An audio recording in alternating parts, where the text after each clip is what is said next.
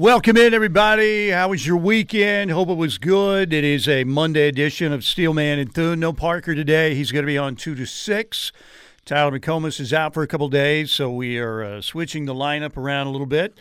So, uh, once again, we will have uh, um, Parker on beginning at 2 o'clock today. Coming out of the bullpen again for yet another bullpen appearance, the one, the only Connor Pasby. How are we doing, Connor? Doing well, Mike. Did you enjoy your weekend? Yeah, I, did. It was too short, as usual. I'm in favor of the uh, three day work week and the four day weekend, but so far, you know, we haven't been able to get that to pass anywhere. But yeah, it was a good weekend. Little R and R. Got to watch uh, Tiger play a lot of golf, and uh, that was always a good thing. We had we had a lot of sporting events. We did. to watch. Yeah, it was a lot of stuff. Sooner basketball team overtime loss in Austin. Uh, went uh, seven minutes without a field goal. Texas came back to win that game. Sooner softball team lost to Baylor yesterday. Jennie Baranczyk and company uh, get it done, winning at Kansas 86 to uh, 80 yesterday. Sooner baseball lost two of three to California Baptist. They will play Air Force today at three o'clock. You had the NBA All Star game. Jon Rahm won the Genesis Invitational. He's on a roll right now. Number one player in the world again, supplanting Rory McIlroy. But uh, man, it was a busy weekend. I, I think we'll start today with Sooner softball because anytime Oklahoma loses in softball, it's a thing. And uh, Jordy Bahl gave up the three-run homer. It was the third inning that killed Oklahoma yesterday, so they fall to eight and one with a loss to Baylor, uh, four to three yesterday. But you know what? I think it's a pretty good thing to lose this early. You don't want to be like 45 and 0 or something like that going late in the season. I mean, if you could, yeah, you you take your chances. But what we've seen, this is still the most talented roster in, in uh, college softball. I don't think there's any doubt about it. Now Oklahoma State's playing really well too. Cowgirls are eight and one. They've beaten four ranked teams. They're on a six game winning streak but you you know that they are missing the presence and the leadership of Jocelyn Alo right Yeah. now. But they're coming together as a team. Kinzie Hansen didn't play. Uh, she is a big leader. Uh, you know, when she gets healthy, and she was getting healthy again, then had the appendix issue. I think this Oklahoma softball team is going to be in good shape. But again, uh, it was surprising. And again, when Oklahoma loses, the other team celebrates like they just won the whole thing. Exactly what they did. And that's what you saw Baylor do yesterday. yeah, I mean it's not a bad team. That's still a really good uh, Baylor team, but it's nice to get that uh, one loss out of the way. We'll see how we'll see how OU softball responds. I think, I think it's still a really really solid team, but it doesn't hurt to get that uh, early loss out of the way. It's still early in the softball season as well. Jocelyn Erickson, how about what she's been doing? She looks really good. Uh, Cydney Sanders, I know, hasn't uh, quite taken off yet, but that is a loaded roster with more depth than they've had, and they've always had some pretty good depth. But uh, they're going to be fine. But Baylor beats Oklahoma in Waco in the Getterman Classic in Waco yesterday. Uh, four to three was the final. Sooner women will next be in action at the Mary Nutter Classic in California. That will be a Friday game against Cal State Fullerton at 2:30. Then they'll play uh, Texas A&M on Friday at 5 o'clock to get started in that event. Here's what I want to talk about, though. Angry old man to start the show today. I mean, that's what you're here for, right? Angry old man. Where are we at in society today? The NBA All Star game, Saturday night, Mac McClung, yes, was at Texas Tech, transferred there from Georgetown, second white dude to win the slam dunk championship. Okay, that was all right. Buddy Hield was runner up uh, to Damian Lillard in the uh, three point shootout. I thought Josh Giddey and uh, Jalen Williams played great in the Rising Stars Challenge. We'll hear what LeBron had to say about the future in Oklahoma City coming up a little bit later. Very complimentary of uh, Josh Giddey and the Thunder. But the All Star game is, I mean, I guess the baseball game is all right. The baseball is the only thing that That's it. I can watch. I don't know what the NHL's doing now. I'm not a big enough hockey fan. I kind of wish I was because, um, you know, when the Blazers were here, it was fun. I just didn't grow up with that in my sports background. But the All Star games are horrible. And yesterday, this Olay defense, I mean, come on. You think Larry Bird or MJ or Bill Laimbeer would have flattened somebody in that situation? Come on. It was a freaking layup line. And It was then- ridiculous. Then half court shots just taking turns, and then what? Jaylen Brown and Jayson Tatum. It's just pretty much just one on one for a whole quarter. I'm like, no thanks. I I'm not watching that. You know, I I am super excited the Thunder's coming back to, you know, being a contender again. They're on that road. They they got off the highway of tanking, the tanking highway. They took an exit that said road to contention again. And they just got on that road. They've still got a ways to go, but they're going to be really good. They're going to be really good. Sam Presti did tanking about as well as you can do it. And now Oklahoma City's future is so bright right now they got to wear shades.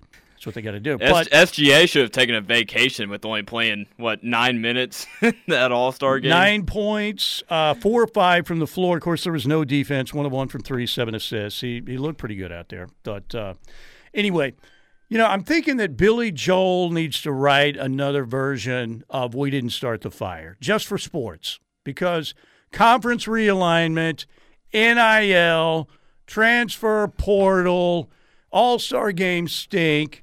Load management in the NBA. These guys don't want to play.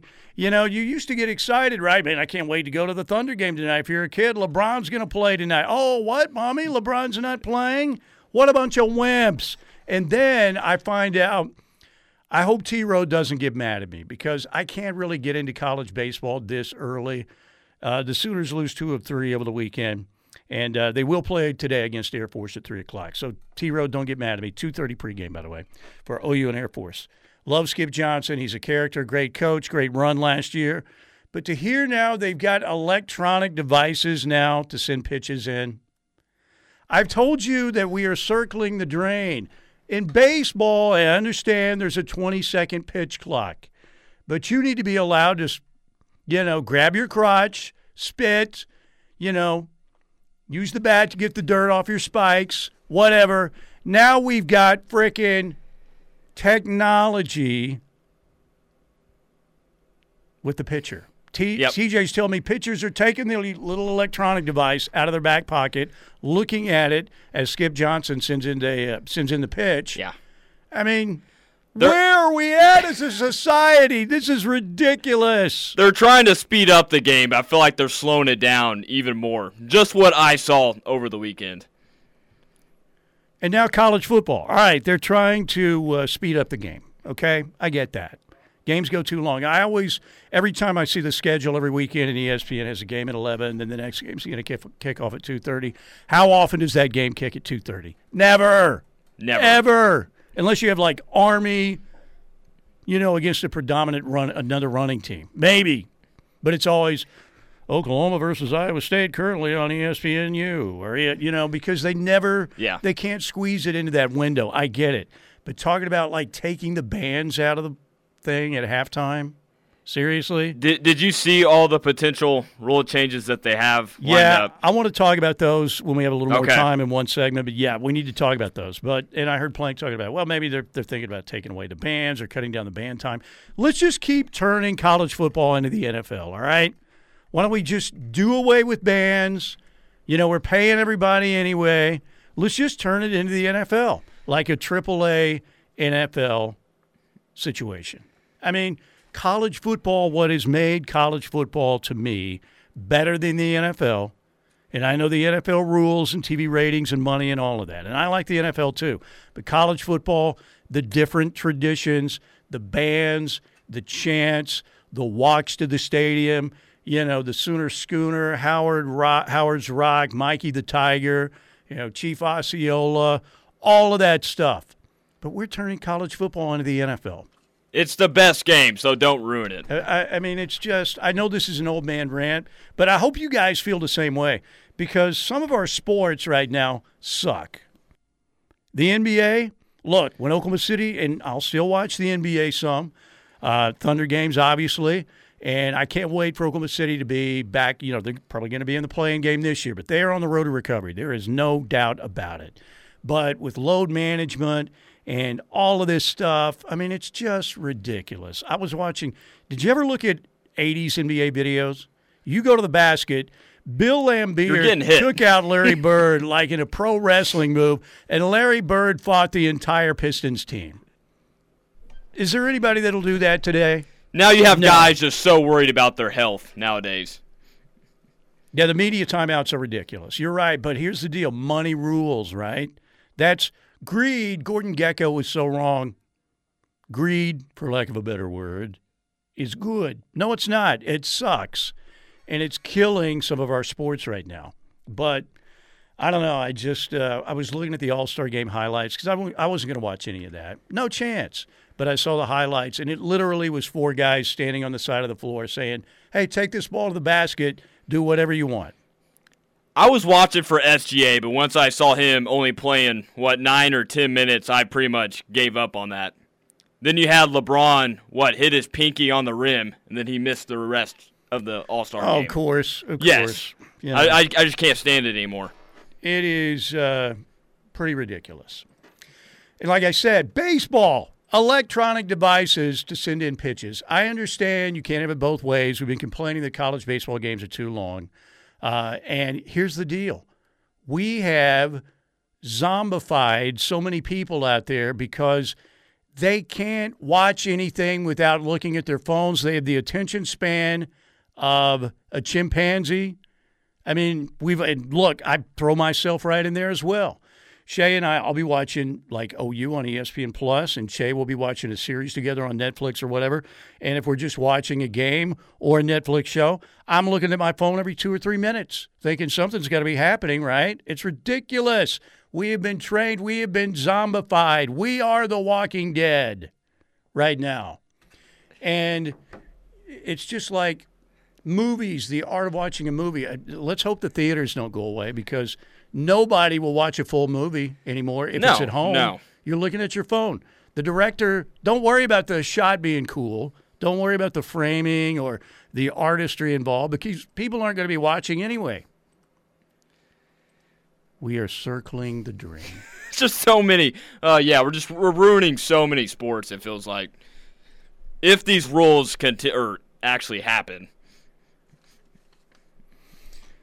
You know, it's it's just disappointing to me. Anyway, if we are circling the drain, you know what? Tim Lasher and Lasher Home Comfort Systems, uh, they, they don't do plumbing, but I'll tell you what they do heating and air, and they do it very well. 405 579 3113. That's 405 579 3113. Family owned and operated, servicing the greater Oklahoma City area now for 16 years. Tim Lasher and Lasher Home Comfort Systems. But I don't know. I'm just, I feel like my gunning that rant. Where are we at as a society today? I do like what the XFL is doing. I caught some XFL games over the weekend. I like some of the rules that they had that they put in. Well, hey, Bob and the Arlington Renegades got a win. Jeff Badet scored the first XFL touchdown of the season for the Vegas Vipers, but they lost in Arlington 22 to 20. Jordan Smallwood had a nice catch uh, for Arlington. I did kind of like the Renegades uniforms, but They too, yeah. I'm just down. I'm starting to get down on sports a little bit. And our guy Jordan Evans had a big time hit. I saw that, yeah, for Seattle, big time. Okay, let's take an opening timeout right here. We do have Jesse Crittenden coming up at 1 o'clock on the Riverwind Casino Hotline. Hope everybody had a great weekend. But look, I, I don't know how many of you are out there like me, but I'm just, some of the sports I'm looking at and what we're doing, and I'm like, man, these are the end times. They've got to be. We can't have sports going this way. We can't. Electronic devices to send in pitches. You should be spinning. You should be grabbing your crotch. You should be kicking dirt and taking as long as you want. There's no clock in baseball. We don't need electronics. Stephen Hawking warned us before he passed watch out for too much technology. AI robots will rule the world. They'll be playing college football. You'll just put a uniform on robots here in about 10 years. In another conference, because we'll realign them too, right? It's ridiculous. We'll be right back. I just took uh, three or four shots of Geritol, so I should be fine.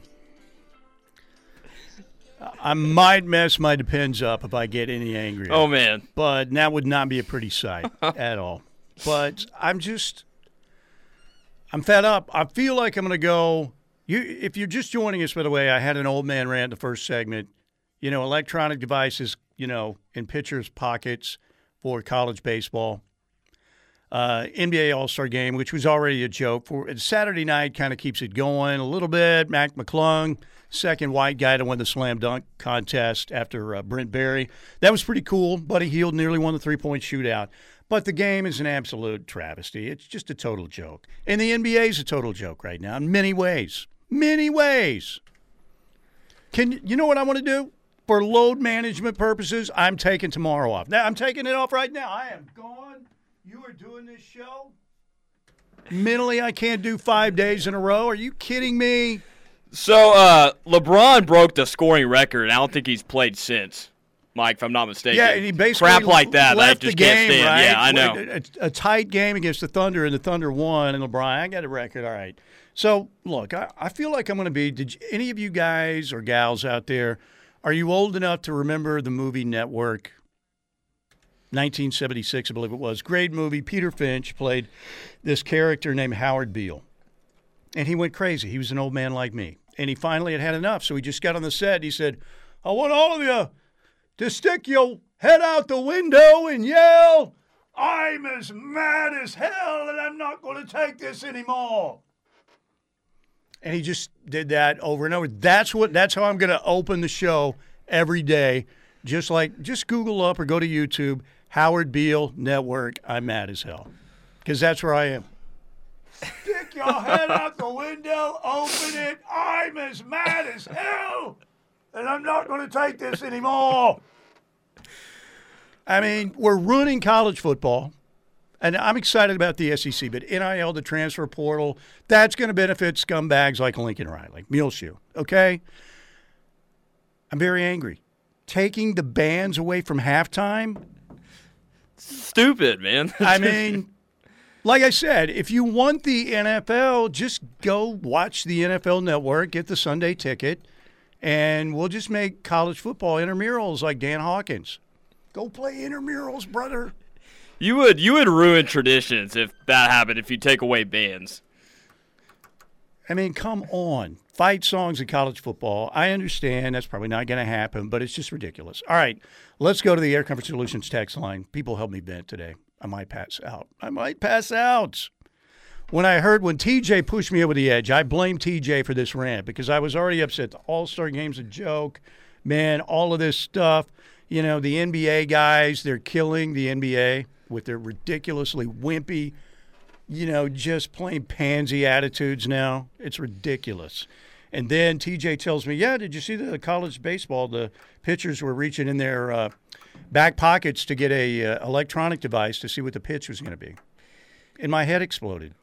Well, you you know it's bad when the coaches don't even know the rules. The Arkansas head coach was just furious in the post game about ruining the game of baseball. So if he's saying that, then He's you know right. you know you got a problem. He's right. And here's the problem our ridiculous society today, we all got addicted to these stupid phones. And, you know, which if you lose your phone, basically, what you're in a total panic. That's like, it's worse than losing anything, except like your loved ones. That's it. It goes loved ones and phones. Then phone. what happens if you might be a hundred miles down the road? If you forgot your phone, guess what? You're turning around. You're going right man. back. It's ridiculous. I remember watching on 60 Minutes when the dude from Google said, "We we have programmed you to look at your phone all the time." And they did it. They brainwashed us. All the tech companies. So anyway, I think um, you know, to me, the uh, the situation is just uh, I'm finally at a breaking point. I don't want to I don't want to break down, but I might. Okay, let's get to some. Um, Yeah, it's blowing up here on the text line. let's do it. Let's see what we got. Steely Chill. Sports is the toy department of life, especially when things like this happen. Breaking 6.3 magnitude earthquake hits Turkey's Syria border two weeks after the region was devastated by an earthquake that killed tens of thousands. That's from Mike in Springfield. And I get it, Mike. I get it. Part of this is tongue in cheek, but the uh, the situation is I get it. There are a lot more important things in life, and sports is entertainment. But some of our sports that we've loved for so long, they're just tinkering with them too much. It's becoming ridiculous. Steely, I am with you. Today's professional athlete is far, far from the professional athlete of yesterday. They don't work as hard, they don't give back as much, they simply do not care. Well, you know, a lot of that happens in the collective bargaining process, right? Hey, there's a clip in there from Charles Barkley. Actually, let's play that. Uh, it's the very bottom clip. All right. And uh, I agree with Sir Charles uh, talking about the current state of the NBA. And this, to me, is when I heard this, I'm like, Amen. Exactly. This is what Charles Barkley said over All Star Weekend about the current state of the NBA. They don't want to play back to back games. Every time a fan says something, they get them tossed. If they're not happy, they want to get traded. I don't, like it's going to come to a head in the next CBA. There you go. Yeah, I agree. And that is our Ortho Central clip of the day, brought to you by Ortho Central. They do a tremendous job uh, treating uh, orthopedic and sports medicine injuries. They have the location in Norman and now the uh, Tri City location serving Newcastle, Tuttle, and Blanchard. These full service clinics do a tremendous job treating, again, orthopedic and sports medicine injuries. It, it's like surprising now if they do play back to back games, which the Thunder don't have a problem with that. That's why the Thunder are the only team that I watch in the NBA now. Well, here's the deal, uh, Connor, and I get that CTE is a real thing, and you hate to see what happened to Mike Webster, and um, you know you you've got to be more careful about the way we deal with head injuries and make sure we have the safety of the athletes uh, first and foremost. But it is it's ridiculous again. These guys, particularly in the NBA not playing on back to backs and stuff like that. It's become a load management deal, and once every, once one team does it and has some success with it, everybody yeah. else does it. Sports is copycat all the time, whether it's college or pro, but it's it's way out of hand. And like KD going to the Suns, and he hasn't played a game yet for the Phoenix Suns. Yeah. Okay, Santa John says, I agree with you, Steelman. I agree with you, Steelman. Thank you very much. I'm just, I've just, uh, a lot of this stuff is crazy. And maybe I, I told uh, I told my wife, I'm I'm glad I'm going to be checking out here, out of here in like 15 to 20 years because I can't imagine what it's going to look like. Yeah, yeah. He also said we have computers calling balls and strikes too. Yeah, they're doing that in the minor uh, leagues. They tried that out, which it hasn't been successful. Well, you know, I understand, but to me, when a player is holding a device to look at what the pitch is, and also, well, it speeds up the game, and you can't steal signs and that kind of thing. Well, guess what? Stealing signs is part of the game. Part right? of it, yes. I mean, there's some gamesmanship going on there. Let's take that out of it too. I mean, come on. It's such a pansy world we live in. It really is. So, yeah, we got some NBA. Someone said today's NBA is terrible. Yep, we uh, we all agree now. Yeah, and by the way, don't send me any racial stuff on why the NBA is bad. I'm not going to get into that. I'm, I'm not that kind of guy because it's just – it's the CBA, it's all that stuff, and we've made these players believe they can get away with anything. And I'm not saying that there needs to be servitude or anything here. I'm talking about, but the players have all the power now, all of it. And I'm for college kids, you know, where they getting ripped off by not getting maybe a little bit more than a scholarship and their whatever, you know, their, um, you know, their monthly stipend was or whatever. But I think, like what we do here in America a lot of times, is we take it to the extreme. And hopefully the pendulum will swing back to normalcy at some point. But I'm just still a little bit uh, concerned about the way sports are headed right now. No. All right. Go oh, oh, I was going to say 918 says pro football is the same as basketball. Pro Bowl and All Star games is a joke and shouldn't even be played. Yeah, yeah, that Pro Bowl for NFL, the flag ridiculous. football, you don't need that. Yeah, get that out of here. Yeah, yeah.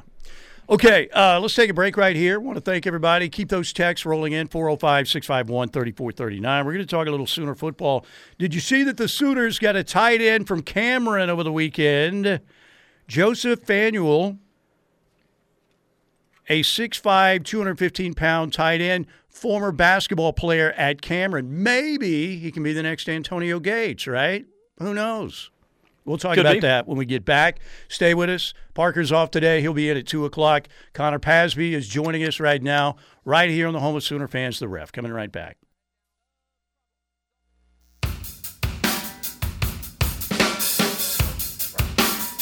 We are back. It is the Monday edition of Steelman and Thune. Mike Steely here with Connor Pasby today in the Buffalo Wild Wings studios. 405 651 3439, Air Comfort Solutions text line. want to thank our friends at Riverwind Casino, over 2,800 electronic games, all your favorite table games.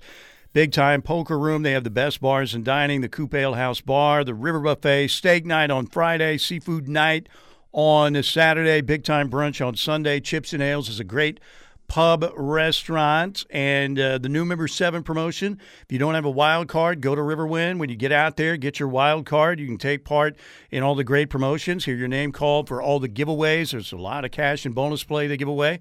Right now again the next one coming up is saturday night when they do all the drawings for the love to get away promotion. And uh, they'll have five patrons winning grand prize packages of $5000 in cash each happening at Riverwind this Saturday night. And then we have Beats and Bites, the summer outdoor concert series, also presented by Coop Ale Works, beginning on May 27th with an opening show of 38 Special and Blue Oyster Cult right there on the Beats and Bites stage. Later in June, the Gin Blossoms Tonic and Soul Asylum, Mark Chesnutt in July, Gary Allan in August. Get your tickets now. Get your tickets now at riverwind.com. Okay. Uh, you know, I, the basic thing is I miss a world where the men were men and the wimps were the wimps. And right now we've got the wimps ruling everything for the most part. We got, mean, we got the little boys, no more men. I mean, come on. Who in today's NBA, who would have been an old school NBA guy? Like Steven Adams or maybe even Draymond. I could see Draymond on the bad boy Pistons.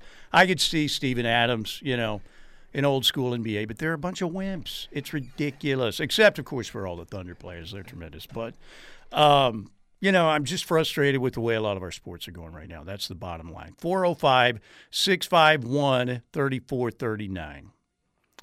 Okay. Steelman, I thought Tiger the Tiger joke was hilarious. It was a joke between friends. People need to get a life and relax. Look, you know, it's not like Tiger pulled that out and showed it to everybody. Hey, you see what I got here for JT?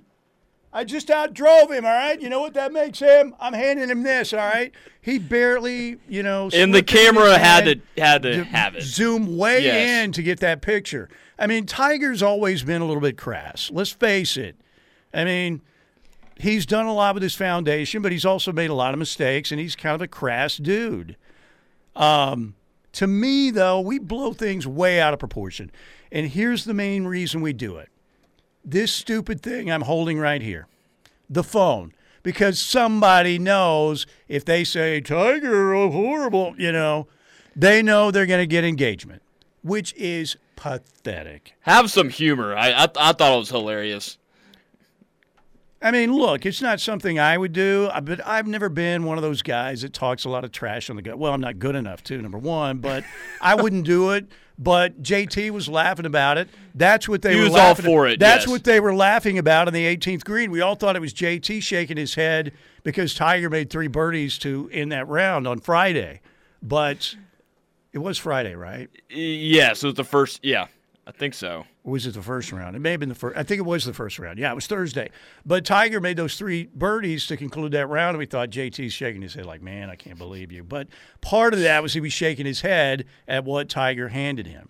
Okay, 405 651 34. Someone asked about the. Have you seen the documentary of the full swing on Netflix yet? I've seen the first two episodes. It was good. It's yeah, good. Jordan and uh, JT with Southern Hills, and then uh, the second one was mainly about Brooks Koepka's struggles. I highly recommend that if you haven't watched it.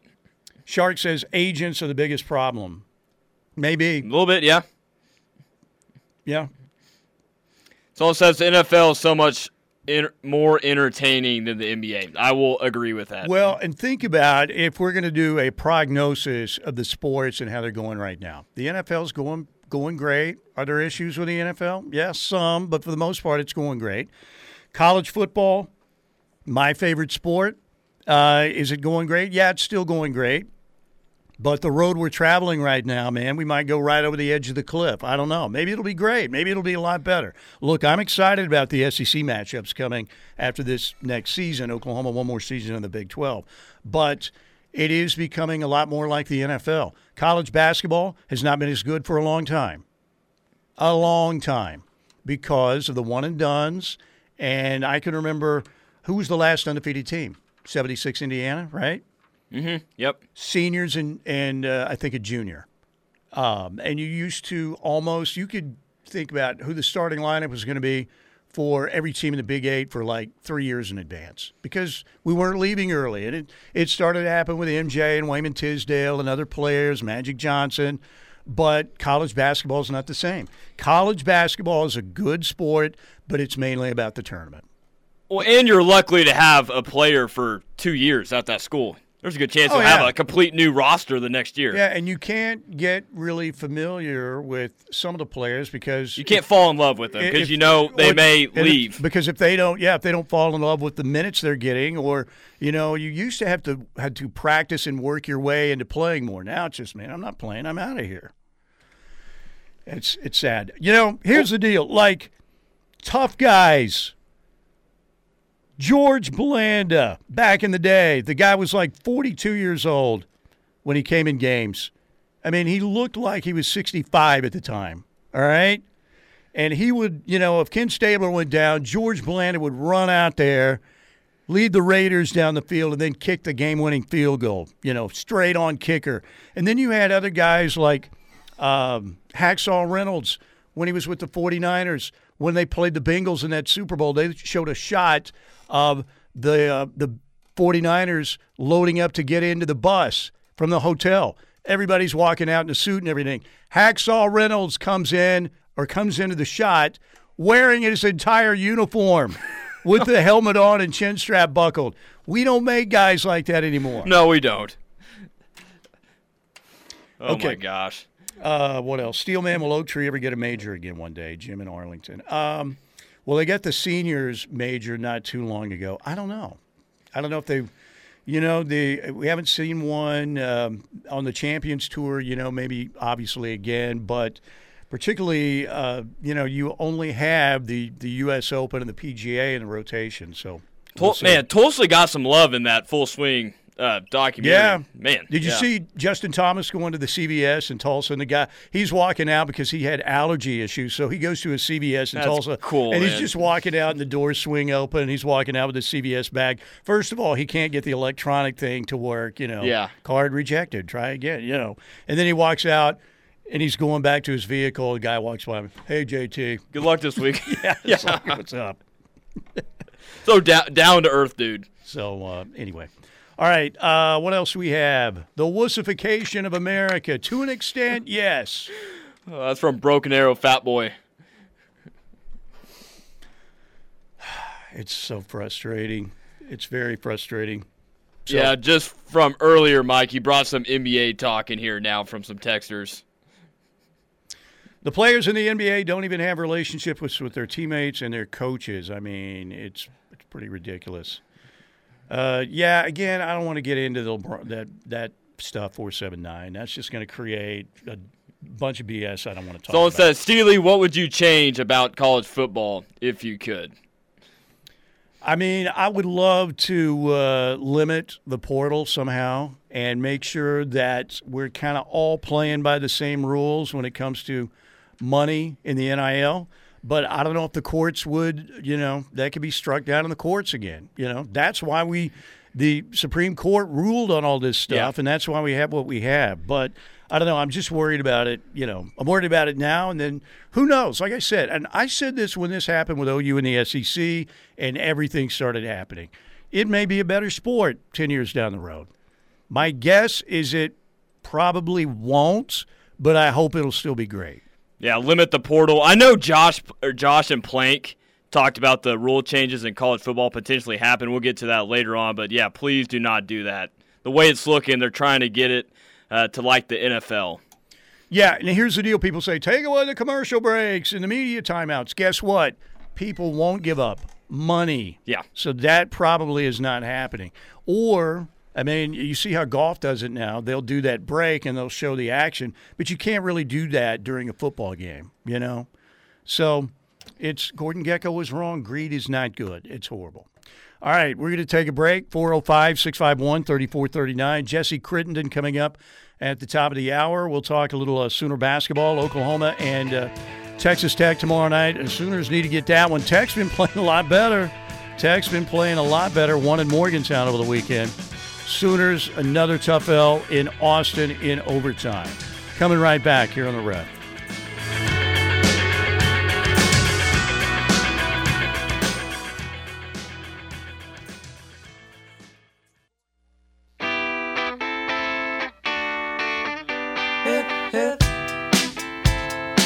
All right, let's get to some Sooner football. We talked about Oklahoma, Josh Fanuel, from Cameron University was a basketball player coming to OU and is going to try and be a tight end, a Cameron basketball player, 6'5", 215 pounds. There have been uh, NBA or uh, guys who played uh, basketball who turned out. Antonio Gates comes to mind immediately, one of the best tight ends in the history of the NFL. Graham And, uh, from Miami. He played some Jimmy basketball. Graham, Mi- yeah. yeah, Jimmy Graham. That's right. Yeah, absolutely. All right. Brent Venables, of course, met the media on uh, Thursday. It was a big media day. And this is what Brent said when he was asked where the program is right now in terms of getting ready for the SEC.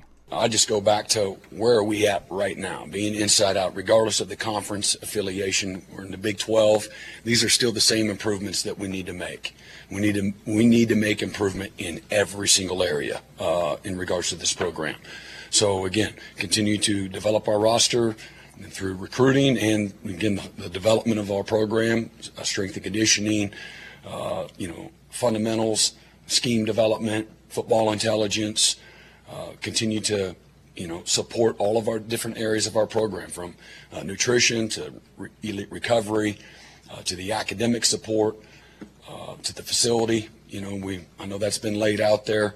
Those are all things that are important for for the University of Oklahoma to be a championship program regardless of you know the transition to one conference to the other you know uh, had we not made the move to the SEC, every single thing I'm talking about still applies to where we're at right now as a program. And, and so, you know, that's where we choose to be, being inside out. We recognize, you know, uh, you know, everybody else is going to talk about, you know, the conference, you know, this conference and the differences for us, you know, trying to, trying to, um, uh, implement the blueprint for a championship program. You know, these are this is our vision. It's not a championship program we're in the Big 12, and then a different template for the SEC championship program. It's it's all the same to us. There you go. And uh, Brent went on to talk a lot about, you know, the line of scrimmage and how important that's going to be. And Oklahoma's got to get better there on the interior defensive line in particular. Um, and again, it's just a physical battle. If you're going up against Georgia and Alabama, you saw what Georgia did to TCU, and I think TCU had a really good season, had a pretty darn good football team, but they got absolutely manhandled up front by Georgia. Yeah, And you, you saw you saw the difference between the defensive line and the offensive line for sure. Yeah, and that's been the biggest issue for Oklahoma. They've been in more of a finesse league. Now, I think the Big 12 and certainly the Sooners have tried to move away from that a little bit more, but it was flag football, it seemed like, for a while. And when the Sooners got there, their offenses were pretty prolific, but they hadn't seen anything like, you know, anything near what they were seeing in those. And uh, again, they should have won the Georgia semifinal. But in some of these games, they were just overmatched at the line of scrimmage and completely dominated. So Well, I, I said this last week too, but Ohio State was able to match up with Georgia's because they did have those guys that could match up with them on the defensive line and uh, offensive line as well. Yeah, there have been uh, four elite teams uh, over the past decade, right? Really, in college football Bama, Georgia, Ohio State, Clemson. And the Sooners are trying to get back in that group. And really, it's it's a it's Georgia one now, Alabama one A, and the Sooners need to get back first in that group. First of all, they were six and seven a year ago, which is unacceptable at Oklahoma. I think they're going to be better. Somebody asking me off Twitter today, Steely, which of the uh, portal guys do you think will really make an impact? Number one, Deshaun McCullough. All right. I think he is going to be the guy. You heard Brent say that Danny Stutsman was the best player on the Sooner defense a year ago. And yes, he had some mistakes here and there, obviously. But you got to love his fire, his energy. He's only going to get better. But I, I think Deshaun McCullough would be the first guy. And then you got to look at a Rondell Bothroyd or Jacob Lacey or uh, Trace Ford, particularly if Trace Ford's healthy. On the offensive side, I think Austin Stogner is going to have a nice year. I think Walter Rouse, you know, I know he's got the labrum injury right now, but he should be ready to go after spring football, and uh, he should help him on the offensive line. Yeah, Bo- Bothroyd and Trace Ford are my favorite ones, just based on what they can do around the edge. They're elite edge rushers, and especially Trace Ford is uh, when he's healthy. Yeah, and uh, did I throw Reggie Pearson Jr. out there at safety as well? I think he's going to be an impact guy. So He can hit. They've got a hold man, Dasan, yeah, Dasan, Deshaun. uh, not Deshaun. Sorry about that. Yeah, he cleared that up again uh, on Thursday. So, and I think he's got a chance to be the best player in the defense. And I know that Brent said it was Danny Stutsman a year ago. But remember, this kid was recruited by just about everybody, and was going to Ohio State, but his dad was at Indiana. So uh, McCullough's going to be a heck of a player, no doubt. I, I think he's going to have a really good year. And the, the Sooners better hope, you know, these portal guys really come through. And you know, there are going to be some misses. There are going to be some guys who look at, man, I, I expected more from. But if you hit on the majority of these, the really big majority of these guys, they should be better on defense. Well, That's what- McCullough, McCullough doesn't seem like a miss. He was a freshman All American No, at no, no, no. Indiana, and He he's, he's going to make an impact right when he gets in. I would not expect him to be a miss. I, I surely wouldn't. And Trace Ford, I think, could be a huge impact guy if he's healthy. He's had a problem staying healthy, obviously, of late.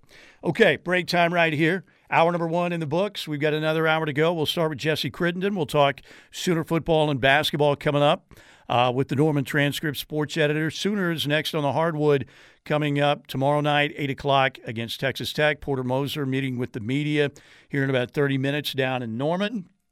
And uh, the Sooners, of course, on Saturday will go to Hilton and play Iowa State. Oklahoma currently 13 and 14 in the year, 3 and 11 in the league. Man, you got to get this win against Texas Tech.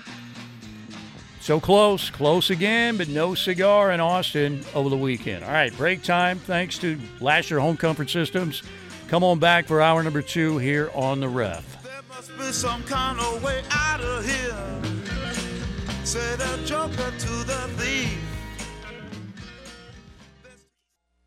I wish that I had girl.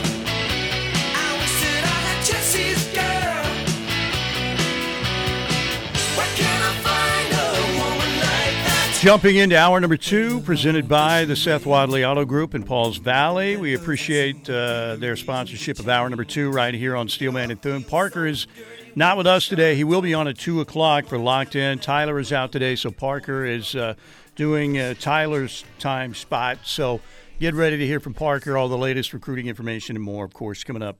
Uh, getting locked in at 2 o'clock right here on the ref. Seth Wadley Auto Group, exit 72, Pauls Valley, USA. If you're looking for a car, it's a truck or an SUV that you're looking for, maybe a pre-owned vehicle. They've got a tremendous selection there and a ironclad, big-time Hall of Fame guarantee from Seth himself. Oil changes, engines for life on new or used gas or diesel at no additional cost to you. Okay, Jesse uh, Crittenden, Norman Transcript Sports Editor, joining us on the Riverwind Casino Hotline. Jesse, not a tough one for the Sooners, man. The one thing you can say is this team hasn't quit. They're gutting it out, but they're still losing close games, and they're getting blown out some, of course. But Grant Sherfield had the big three to send it to overtime, uh, but the Sooners just couldn't get it done in Austin Saturday. Yeah, absolutely. And you're right. This this team hasn't quit. I mean, I think even in the losses that um, have been by a big margin, I don't think you can say this team has quit. But uh, I think in some ways you keep on thinking that this team has kind of reached the low point of the season, and then they they find a way to to get gut punched a little bit more. And I I think in some ways this Texas loss might be the hardest loss of the season. I genuinely think for for most of the game, OU outplayed Texas. Um, I, I really do. I think I think OU did a lot of things well. They did a better job of doing things like getting out in transition and scoring on the fast break. They had a lot of players that that uh, that made some big contributions. But um, I mean, I think it's a hard thing not only because they outplayed Texas, but because you're on the road against the number six ranked team. It's your biggest rival. It's a win that could completely turn their season around. I mean, their chances of making the tournament go up exponentially if they find a way to win that, but instead they they lose in in uh, devastating fashion in overtime. So uh, I mean, there are still a few opportunities here to to to turn their fortunes around, but that is a game that could have really been a boost for them, and and almost maybe kind of kind of would help them gloss over some of the other tough losses of the year. Yeah, no doubt. And and you look at they've got Tech tomorrow night, eight o'clock on ESPN two. And we were looking where these wins going to come from, you know, the rest of the way. The one that was standing out was that home game against Tech. Well, Tech's playing really good right now. They were more beat up injury wise when the Sooners won in Lubbock, and Tech just won in Morgantown over the weekend. So, you know, Tech is playing some good basketball rolling into Norman tomorrow night. Yeah, that's the thing. And again, I don't think anybody was ever going to say that that any of these games uh, to end the regular season were going to be gimmies by any stretch. But yeah, you're right. That that Texas Tech game tomorrow night, I think it was by far the one I think most fans had circled as okay. They've they've at least got to get that one. And you're right. Not only is Texas Tech playing better, but I mean, uh, OU beat Texas Tech in Lubbock a few weeks ago, but they were down three starters for that game. I think they had a really tough start to the Big 12 schedule, and they've really kind of turned around. In some ways, they're playing almost as well as anybody in the Big 12 right now. Yep. So that that game is not going to be easy. Um, but again, I mean, it's you know we're getting kind of down to the wire here. There's not a bunch of opportunities left for OU to turn their season around, but. I mean, you got to think. I mean, winning at least three of these last four games, if not all four of them, it might be the thing that gets them to um, maybe maybe increase their tournament odds. But it's not going to be easy tomorrow night, and I think again it's going to be interesting to see how OU responds from yet another gut punch, maybe the toughest one of the year, um, so late in the season. So I think the way this team responds, can they respond? How do they bounce back? I think is going to be pretty telling tomorrow night.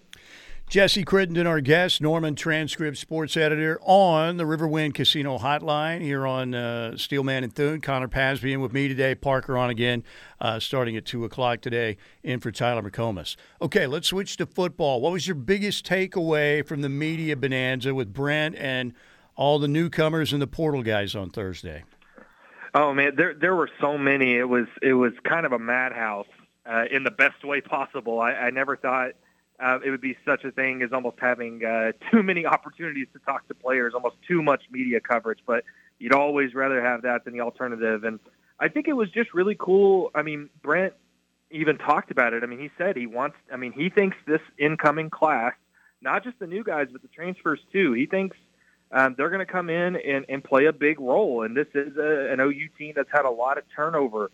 And I think what really stood out to me was not only that I thought Brent was was pretty transparent in what he's wanting to do. He's wanting to get these guys out in, in front of the camera. He wants fans um, to get to know these players because they'll play a big role. But I think the players were really appreciative of that too. I think I mean so many players that I talked to um, were were really happy to be there. Were really um, happy to talk about their stories and what brought them to OU.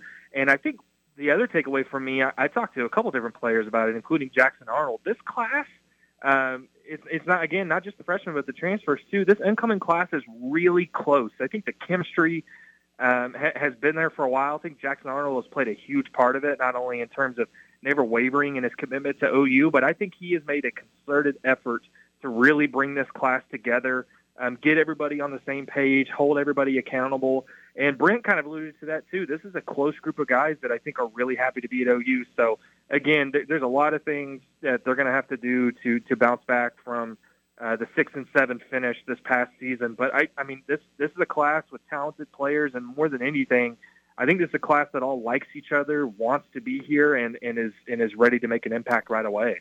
Talking to Jesse Crittenden of the Norman Transcript, what kind of player do you think OU is getting into Dasan McCullough, and uh, what were your impressions of what he had to say?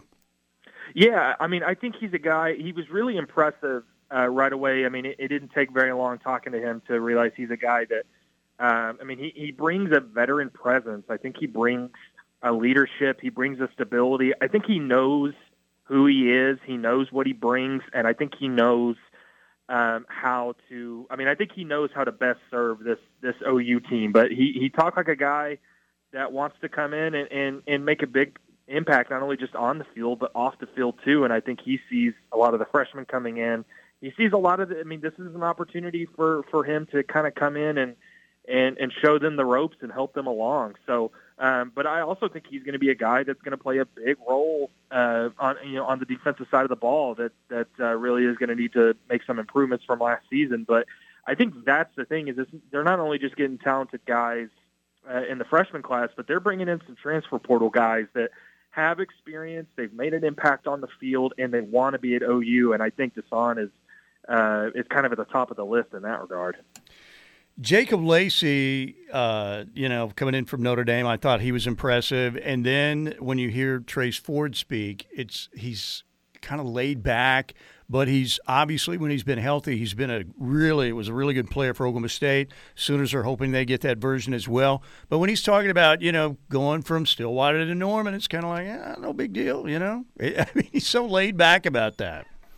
Yeah, no kidding. And I think in, in a lot of ways, I mean, it's not that he doesn't know how significant it seems to the outside where, uh, you know, you, you get a bedlam transfer like this. Obviously, he's going to have a target on his back in some regards, particularly from the Oklahoma State fan base. But he seems like a guy that, I mean, he, he kind of doesn't care about that. I think he saw OU as an opportunity to, to kind of rewrite his story a little bit. You're right. I mean, the guy's got so much potential. He has made an impact on the field, but um, for one reason or another, a lot of times it's been injuries. He just hasn't been able to stay on the field. I think he sees OU as a chance to uh, kind of rewrite his story a little bit. I think it kind of gives him a second chance, and I think OU has always kind of been um, appealing to him. But you're right. I think he comes in. He's not worried about maybe how his move was perceived. He's not worried about um, you know doing things how other people want him to. I think he wants to. He wanted to come to OU to play a big role, and I think he's comfortable uh, being here at OU. It's not just him. I think a lot of the guys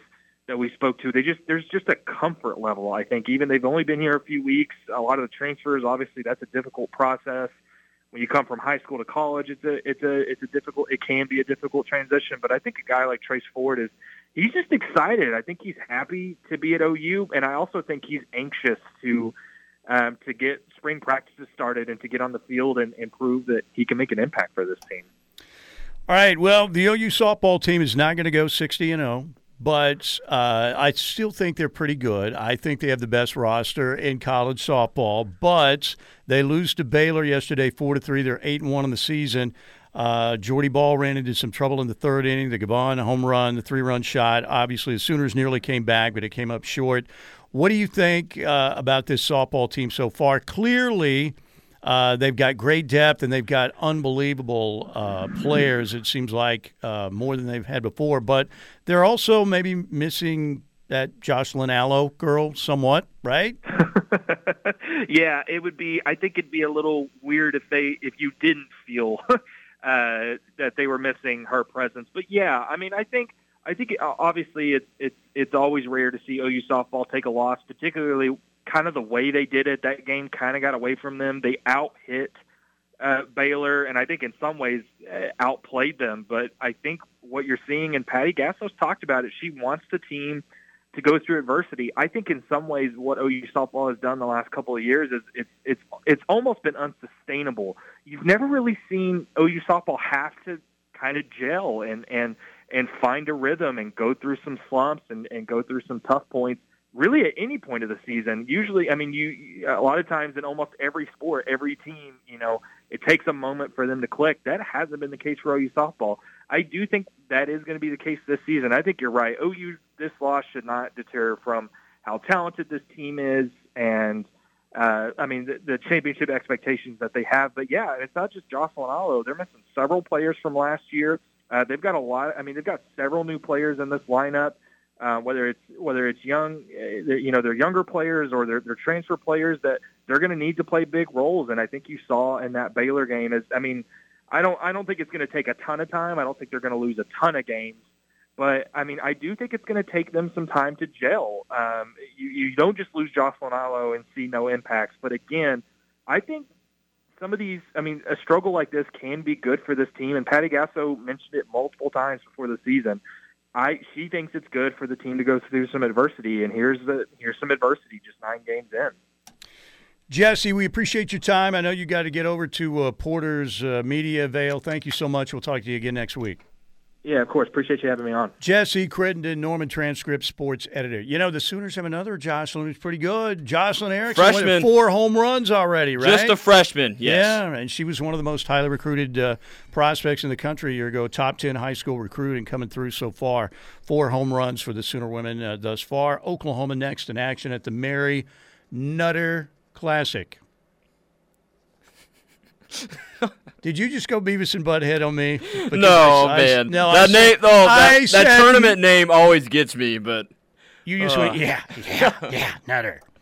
The Mary Nutter Classic, ladies and gentlemen, will be happening for the Sooner women at 2:30 Friday against Cal State Fullerton, and then Texas A&M Friday at five o'clock in the Nutter Classic, where you must wear short, really, really short, old school hickory high basketball shorts. Yes. No softball pants. All right, we'll be right back. Stay with us here on the ref. Go and do your texts next here on the ref.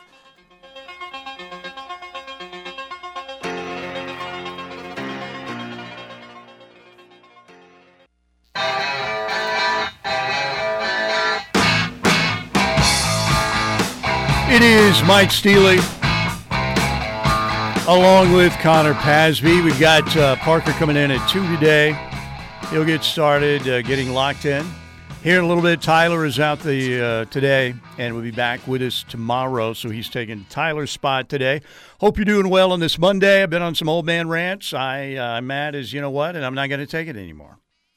You got electronic devices uh, in college baseball, and pitchers are you know using those like a like a miniature iPhone to see what the uh, the coach wants to call. By the way, why is it a coach in college baseball yet it's a manager in professional baseball? I've never understood that. Yeah. It's always been that way. And why is it again? I think you know what would be cool. You know the managers in baseball. Who was the one? Was it John McGraw? Was that the guy that wore the suit in the dugout a long time ago? I'm trying to remember. Somebody who's really old, let me know. Or go ahead and Google it up. But, um, you know, in no other sport besides baseball does the coach or manager wear the uniform. I mean, we do we need like Mark Dagnall on the Thunder sideline in shorts and a Thunder jersey, Yeah. or we need the football coach with pads and football pants. I mean, and a lot of these guys shouldn't be wearing the uniform, right? My favorite ever, though, manager wise, Earl Weaver. Earl Weaver, yeah. Earl Weaver had the best, the best, you know, blow ups with the umpires. Ron, who is it? Uh, Ron Luciano was that the umpire that Earl used to get into it with back in the day? Earl was the best man. He'd turn that hat around backwards, get right in their face. Uh, Lou Piniella had some fine moments when he ripped up first base, but you know, That's a good point, though. Baseball is the only sport where the coach like goes all out and does wear the uniform to match the players. Yeah, and sometimes you get to see an old man walking out there with half deflated man ass, you know, in, Yeah. in those baseball pants, and it's not a pretty sight. That's what happens when you get a little bit older. You get the half deflated man ass. It's not good. Okay, Connie Mack. There we go. Shark, thank you. Thank you. Sparky Anderson was pretty good too. Who was it? It was Hal McRae who had that blow up with the media back in the day in the post post game, where he ripped that phone out of the wall. Good stuff. We need more of that. We need, like I said, I miss the days where real men were real men and the wimps were real wimps. And right now, we've got a lot of real wimps out there. Someone said Bobby Cox from the 405. Bobby Cox was pretty good. Yeah, Bobby Cox was pretty, pretty good. All right, uh, 405 651 3439. OU Mitchell says Sooner softball needs to ball out at the Nutter. yeah, they do. I see what you did there. Connor went all Beavis and Butthead when I said Mary Nutter Classic. He just, I couldn't hold myself together. Oh my gosh. you don't even know who Beavis and Butthead are, do you? Yes, I do. Do you? You know I'm old enough for that. They're back on Comedy Central. They're back, now, by the okay. way. They've got. I think it's on Wednesday nights. I may have to watch it. Oh yeah, Billy Martin was a classic. Billy, what did George Steinbrenner fire him seven times? Billy Martin, legend, absolute legend. Okay, uh, 405 651 3439. My buddy and I used to talk about this all the time in high school and pictured Kelvin Sampson running up and down the sidelines in full uniform. Yeah, it's it's weird. You know, It would be cool to see though. Camo Sooner says, Amen, Steely. We have gone soft as a society. You know, here's the deal. I don't want to come off as, you know, total, you know, like the rednecks who think everything's ridiculous.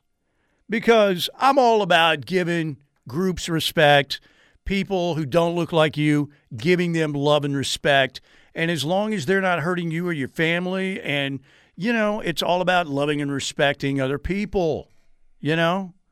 But some of this stuff is ridiculous. And a lot of this stuff is just pansified completely because people want to get, you know, attention on social media. You can tell who the people are. There are people who uh, simply, again, I believe, that are putting stuff out there that they don't necessarily believe because they're getting engagement. And it is it's sad. It's really sad. But I know what you're saying. I do think overall though, yeah, it's uh, do we we are I don't know. Could we We're win changing. could we could this could this generation win World War II? No. But here's the deal: the rest of the world's pretty pansified too now. So I think we could probably find a way. Yes, loving and respecting people except Muleshoe, Mike Steely Brain. That's you, a good you point. nailed it, man. You Yes. got right into the brain right there. Those are some wor- those are some words to live by. That's exactly right. That must be a neurosurgeon right there because he nailed it. That's how my brain operates right there. Pretty good. Okay, 405 651 3439. It was very common long ago for managers of baseball clubs to play as well. Really? Did not. I didn't know that. Hmm. I would like to see some clips of that happening. The last, uh, like in the NBA, we had player coaches, right? Like Bill Russell, didn't he play a coach? And there was somebody else. Yes, Bill Russell was. Somebody else did too, way back when. Interesting. Uh, I'm betting we're going back to the early 1900s for that or something, would be my guess. That's in the days when, you know, they would pitch like 26 innings if it went into extra innings or whatever and come back the next day.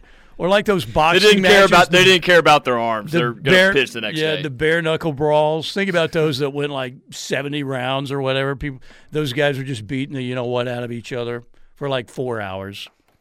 Not today, my friend. there wasn't no three, four days rest for starting pitchers. You think Larry Bird would have taken a night off? Heck no. No. When his right hand was ailing, you know what he said? I'm going to go out. Shot and- with his left. I'm going to go out and kick the Blazers' ass with my left hand. And guess what he did? He did He that. went out and kicked the Blazers' ass with his left hand. We need some of that mentality. Big Al says it's the wussification of America. I love Big Al. Big Al Jerkins. I guess Pete Rose was a player manager. Was Pete? uh, I'm trying to remember if he he did play, didn't he? I guess I didn't know that. We got we got a few responses I saying think that. I think he's right. I think he's right on that. I think maybe for like a year or two. Man. Well, yeah, he had to play. He was trying to, you know, make Bet sure that. game. Yeah, absolutely. Man, I got to affect this game somehow. I'm, I'm getting so so I can make some money. I got to put myself in here, man. Yeah, I think that's right, Sam. Now that you mention it, I think that's right. So I'd have to Google it up, but I think that is correct. So there you go. Gunny of Stutsman Army Googled it up, and he says yes. Wow, I totally forgot that he played for like a year or two. And uh, under the owner at that time was a wonderful human being, Marge Schott, who was one of the worst owners in the history of. Yes, we could win World War II. Our soldiers are still the best. Yes, I agree. Those who are in our military right now, you know what I'm saying? No Google needed, by the way, said uh, Gunny of Stutsman Army. But our, our military is still the finest by far, no doubt. But remember, we had to recruit a lot of people. Would, would we have people who would sign up, you know, and go go to war? I don't know. Maybe we would. Brent from Jenks says Baker Mayfield is an example what happens if you play through uh, injuries in today's game. Well, I will crap on you. You know, I do agree with that decision because Baker was trying to prove how tough he was. But I'm talking Uh, about that's some, just who he is. Though. some of these, uh, you know, little nagging injuries that I don't think are that serious. That people just say, "Yeah, I need a night off." And look, I'm not saying you have to play 82 games, but some of this stuff just got totally ridiculous. But with Baker, you're right. I think that cost him. I think uh, Baker went downhill ever since, and I think he was trying to play through the pain and show his teammates and the organization, man, I got this. I'm still tough.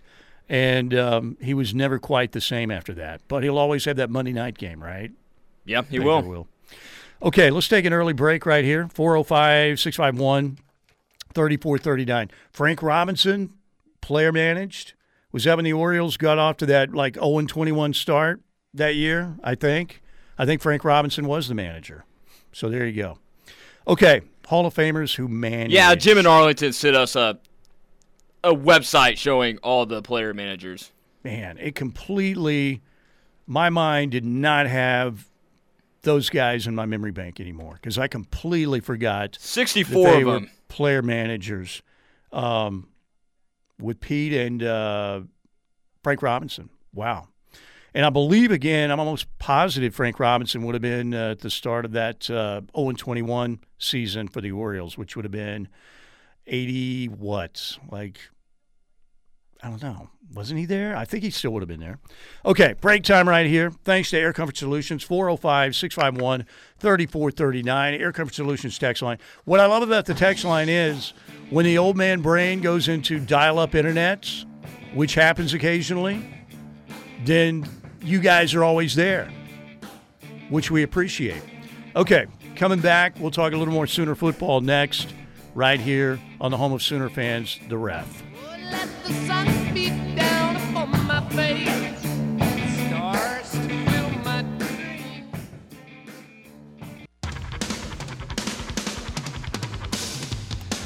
Looks like Russell Westbrook is going to be signing with the LA Clippers. It's just a matter of time. Finalized a contract buyout in Utah with the Jazz, and it looks like he'll be reunited with PG out uh, in LA with the Clippers. So there you go. Speaking of the NBA, the All Star game was an absolute joke, total farce. But uh, All Star Saturday night wasn't bad. Mac McClung was awesome. You know, he's not even on an NBA roster, right? Or I guess he is uh, now. He was with the uh, Delaware Bluecoats, the 76ers. Uh, you know, Mac McClung was at Georgetown initially during his college career and, uh, you know, went to Texas Tech. He won the slam dunk contest, 350s.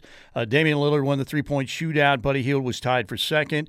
I thought Josh Giddey and J Dub, Jalen Williams, particularly Josh Giddey, looked like a, almost a man among boys in the uh, Rising Stars Challenge. LeBron James, again, pretty impressed with what he saw from Josh Giddey, and he uh, thinks Oklahoma City's future is looking pretty bright.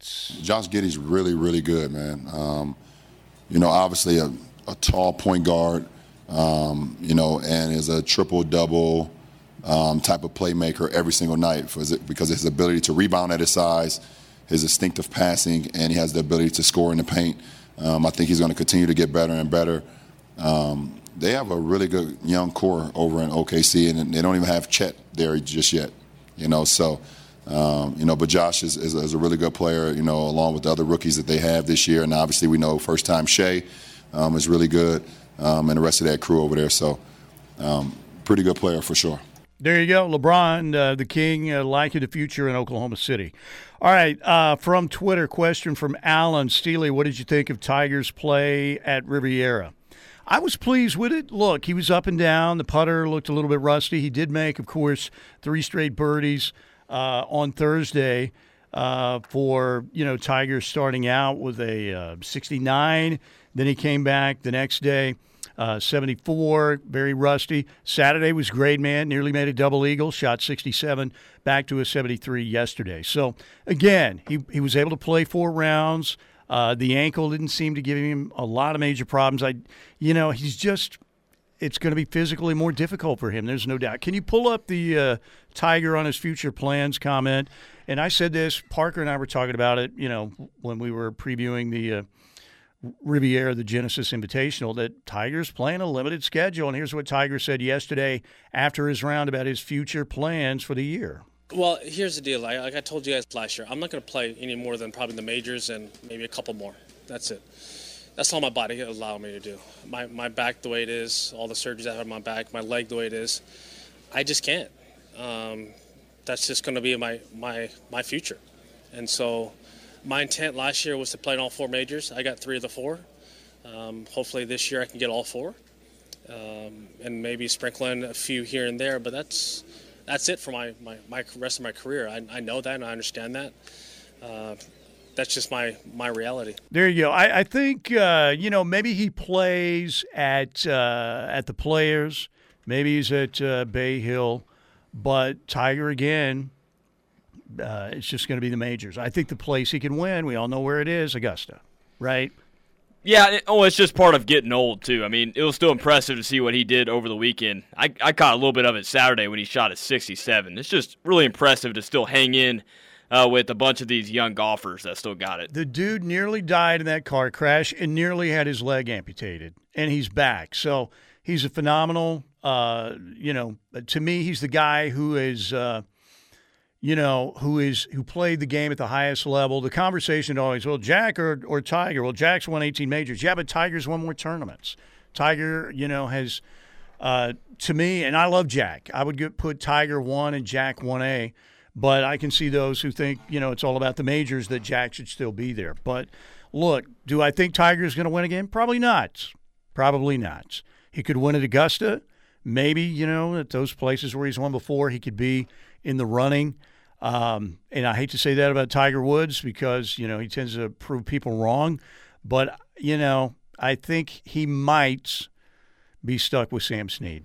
It, it just depends on how he can do physically, man. That's that's going to be the key. If he can get any better physically. But to me, I'm just happy to see him playing golf because we were wondering if he was ever going to play golf again, Right. even with like Charlie, right? And uh, he's out there playing uh, with the best players in the world and had a pretty solid showing. It was up and down, yes, but a 67 at Riviera is not not that not that easy to do. Someone said, "Oh, to be able to have Tiger's worst day playing." I yeah, his ya. worst days are my best days. I hear you. Okay, uh 405 651 3439. Uh Steely, what do you think's going to happen with the four defensive line prospects that the Sooners are in on?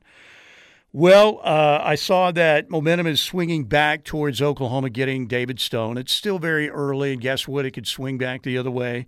Uh, Xadavien Sims, we'll see. Michigan State's been a factor, I guess, there as well. I think uh, Tyler and Parker put the over and under at two and a half. Could you get a half of one of those guys? It might be controversial, but uh, the other two we're talking about, Nigel Smith and uh, Williams Nwaneri. So I don't know if they can get two of those guys. It'd be huge if they can get ha- yeah Oh. two of them. Well, and if they could get all four some way, that would be awesome. Now, I think three would probably be the max there out of all of them.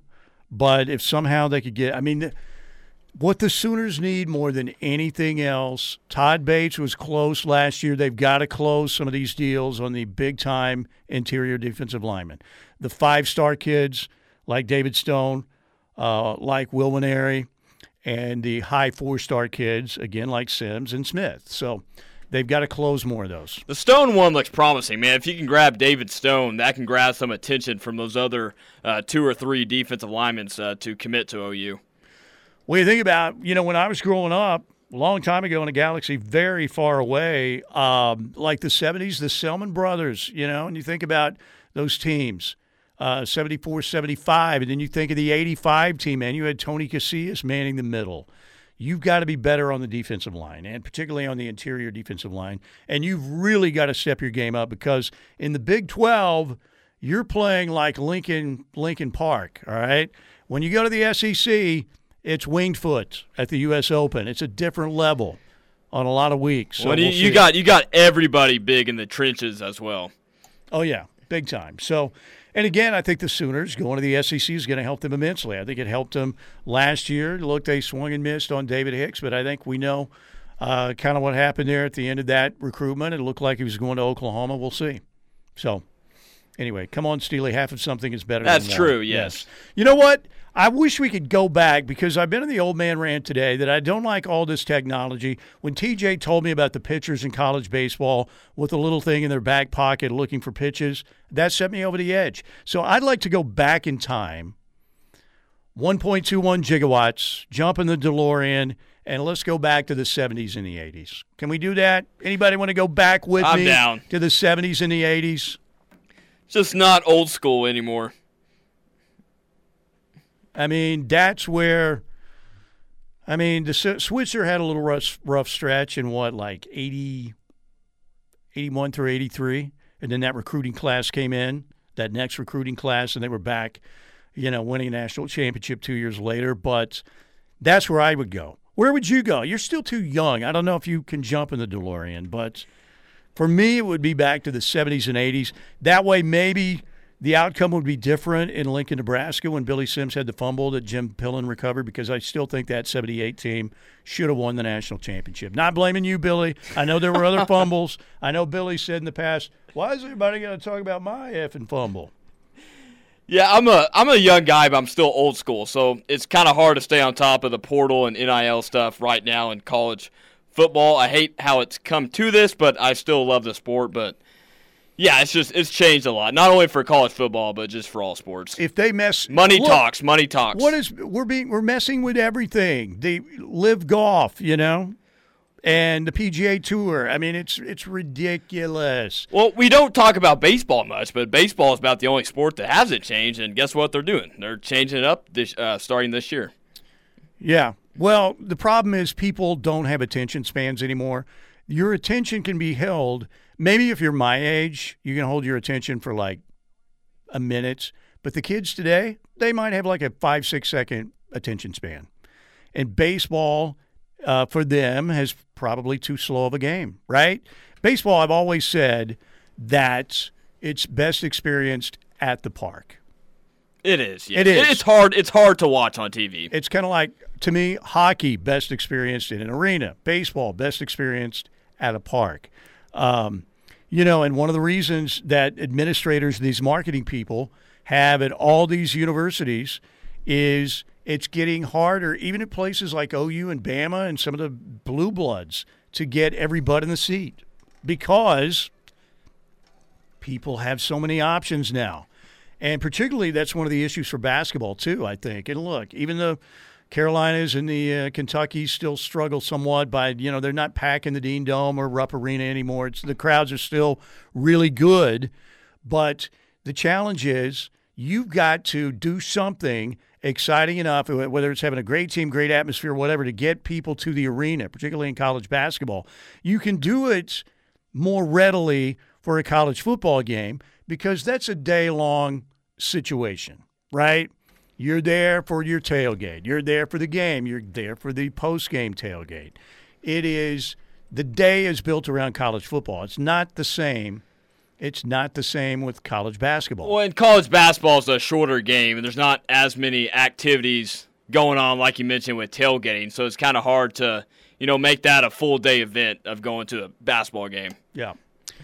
Yes, sir. 936 7475. Yes. Gunny of Stutsman Army says, I'm just too poor to pay attention, Steely. I hear you. But, man, people have, it's hard to pry. Look, you're not prying me off the couch very easily right now. I'll tell you. I cannot, right? Get pried off the couch very easily. Like, for example, the game tomorrow with OU Tech. I mean, you got OU dead last in the Big 12 right now. Texas Tech's not much better, but they're playing uh, better basketball as of late. Games like that, it's hard to get out of your couch and go to it. Yeah, I hear you. All right. Uh, but again, for those in marketing and trying to come up with different creative ideas to get people to an event these days, it's like I said, we you know we were happy to get out of the house. I mean, we were playing Pong. That's where we started first playing video games, right? Nowadays, man, you've got everything right there. Okay, let's take a break right here. We've got one more segment to go. When we get back, we're a little bit uh, past our deadline for that segment. That's my bad. But uh, we're going to come back with one more segment. We'll try and get to as many texts as we can. If not, we'll hold them over for uh, Parker. Are, are you on with Parker? No, uh, trying to think who. Josh? Par- Gosh, I can't remember. We'll figure it out. We'll figure it out. In with Parker Thune. Somebody will be. It might be Travis. I think it is Travis. Yes. All right. Well, it's a mystery guest. I think it's Travis, though. Stay with us here on the Ref. No space to rent in this town. Out of-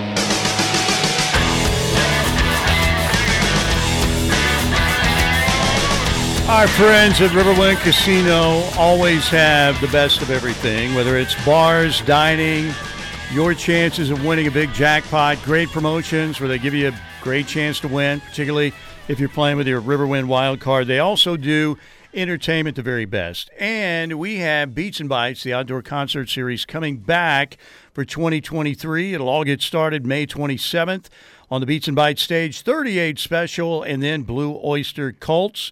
June 10th, how about the Gin Blossoms Tonic and Soul Asylum? July 8th, Mark Chesnutt, Shenandoah, and Tracy Byrd. And then on August 26th, Gary Allan. Food trucks everywhere. Great craft beer from Coop Ale Works. Bring your folding chairs. Bring the kids. It's a kid-friendly environment. You can any kind of food you're looking for is going to be out there with all the great local food trucks, and enjoy some great music outdoors at Riverwind. You can get your tickets right now online. Riverwind.com. That's Riverwind dot com. Five bucks a piece. Heck of a deal. It's one of the best values in local entertainment. And it's always a great time at the Beats and Bites Festival. And again, we start out the festivities on May 27th with 38 special and Blue Oyster Cults.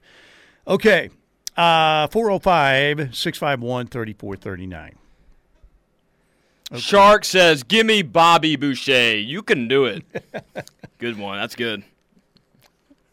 Bobby is, uh, you know, he was a great uh, guy getting after the quarterback. Steely, in your opinion, who are the best five Sooner defensive linemen? Uh, top and five interior defensive linemen. Oh, the Switzer era. Well, you got to go Leroy. You got to go Casillas. Uh, Reggie Kinlaw would probably be one. Rick Bryan would probably be another one. Those are four from the Switzer era. Um. Okay, who else? Whom? Now you're talking interior because you know I could throw Yeah, like no edge rushers. Yeah, Jimbo Elrod out there, some of the others, but the four I'm thinking of clearly Tony Casillas, clearly Leroy Selman, uh, then uh, Rick Bryan and Reggie Kinlaw would be the four, and I'm trying to think who'd be number five on that list of the Switzer era. Good question though. Someone said my big concern about OU's recruiting and the program as a whole under BV is the fact that they laid an egg in the 2022 season, and that makes every game in 2023 huge. They need to win at least nine games next season.